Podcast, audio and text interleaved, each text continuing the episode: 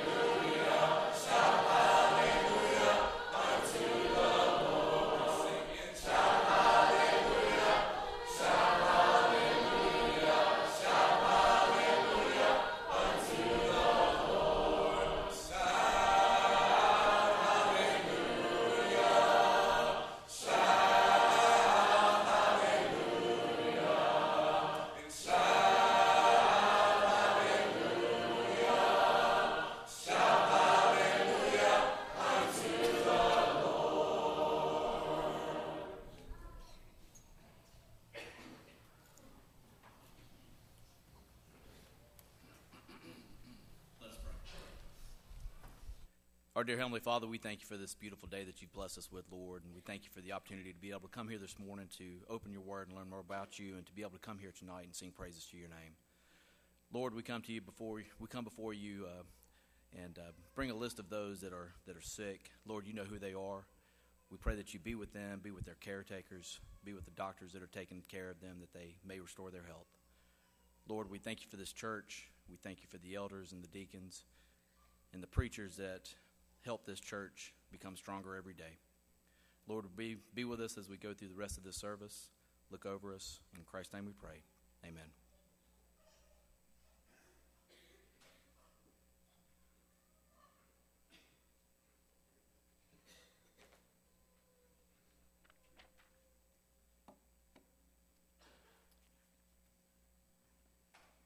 Number 929.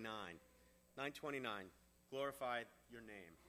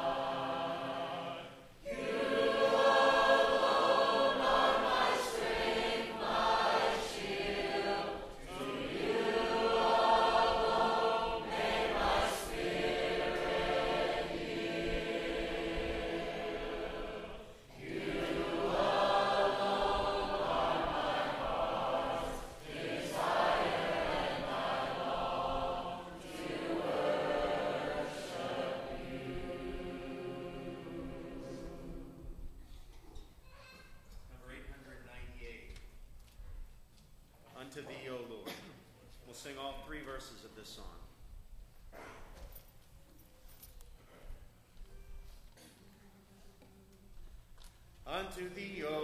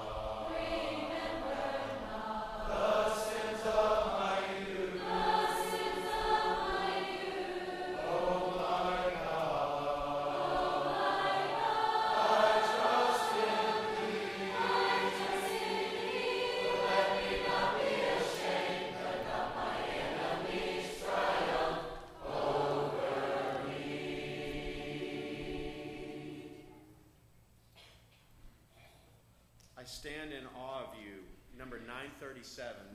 This will be my last song. Let's go ahead and stand, please, for this one. It's one verse in the book here, so we'll sing this one through twice.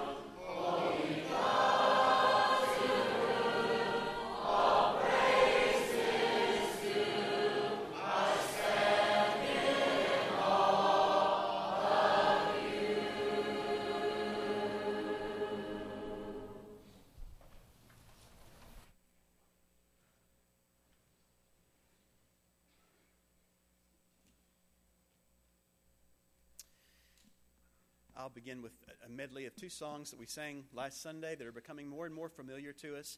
First, He is exalted, followed by I exalt thee. We'll sing each of these through twice, please. Mm. He is exalted, the King is exalted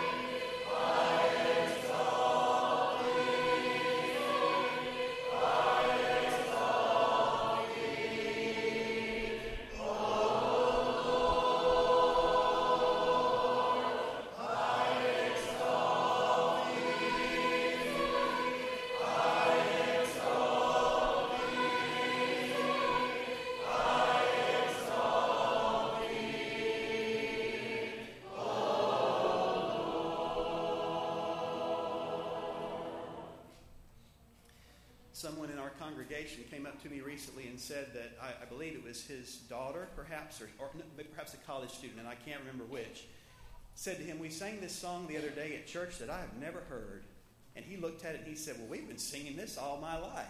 And it often is that way that the songs we sing, we don't sing the older ones enough that they stay fresh. And so he asked that we sing this one tonight, and it is a beautiful song. It's called Fear Not, Little Flock.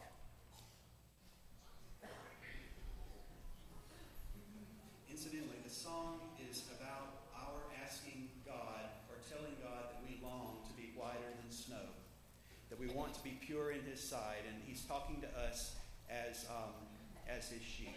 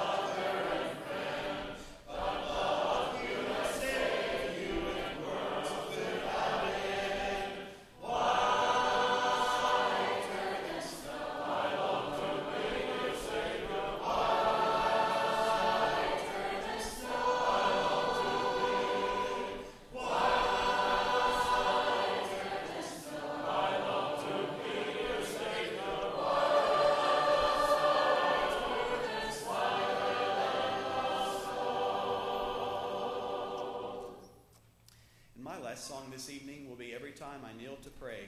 And after that, Andrew, if you'll come forward, please, and, and speak to us.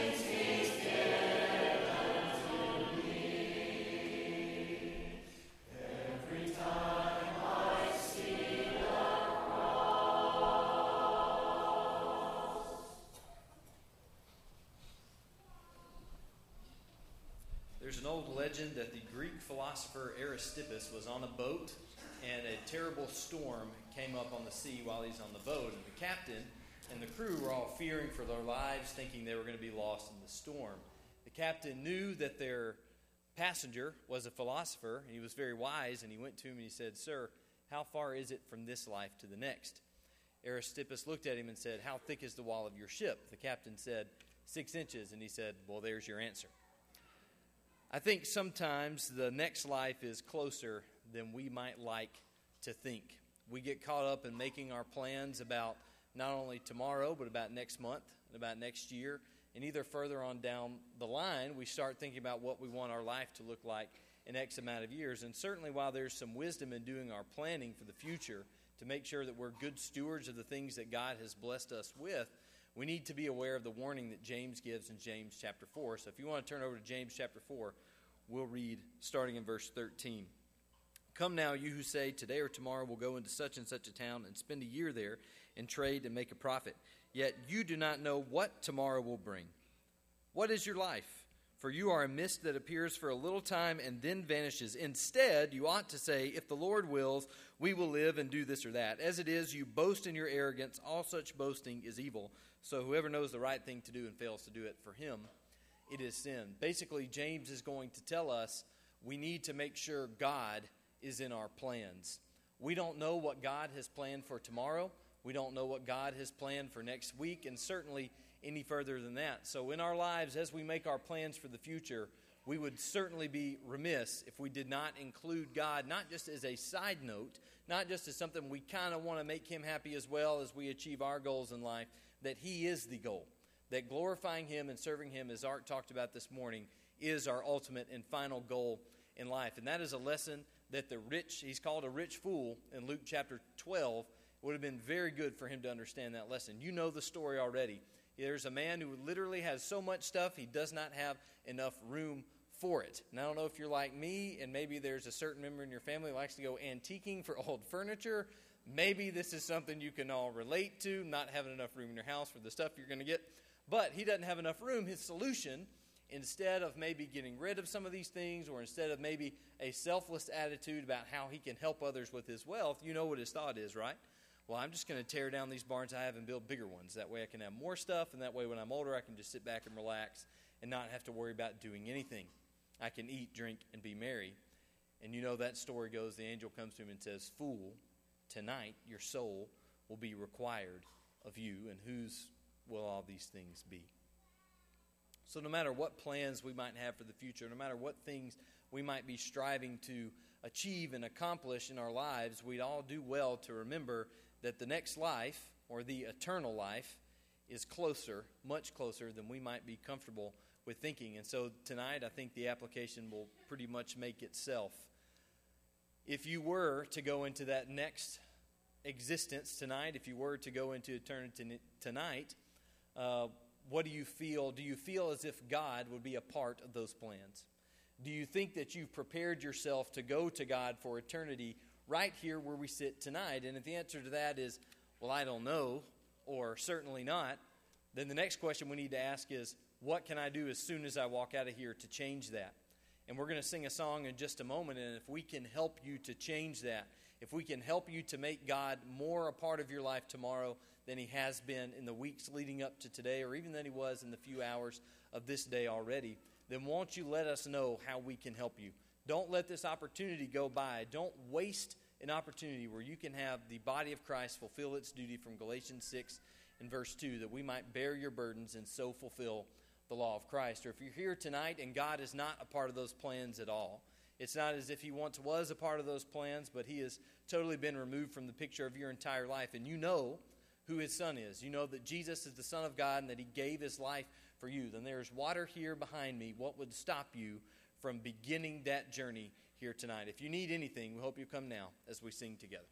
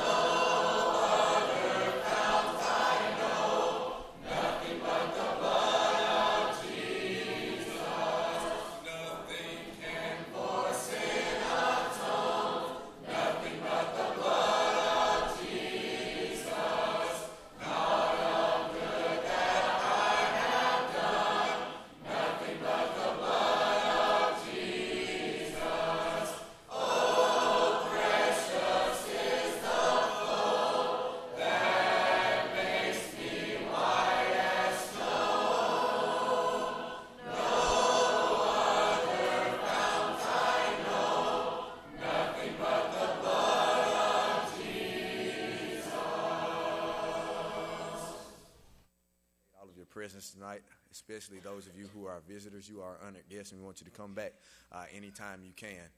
The Lord's Supper has been left in that room over there. I don't know what you call that room, but it's over there. And if you weren't here this morning, go there and take the Lord's Supper. I think the Lord would like that. So, our last song of the evening will be 755. As we sing, you guys that haven't taken the Lord's Supper can go and do that. 755. One verse we'll sing one time through. When the trumpet of the Lord shall sound, and time shall be no more, and the morning breaks eternal right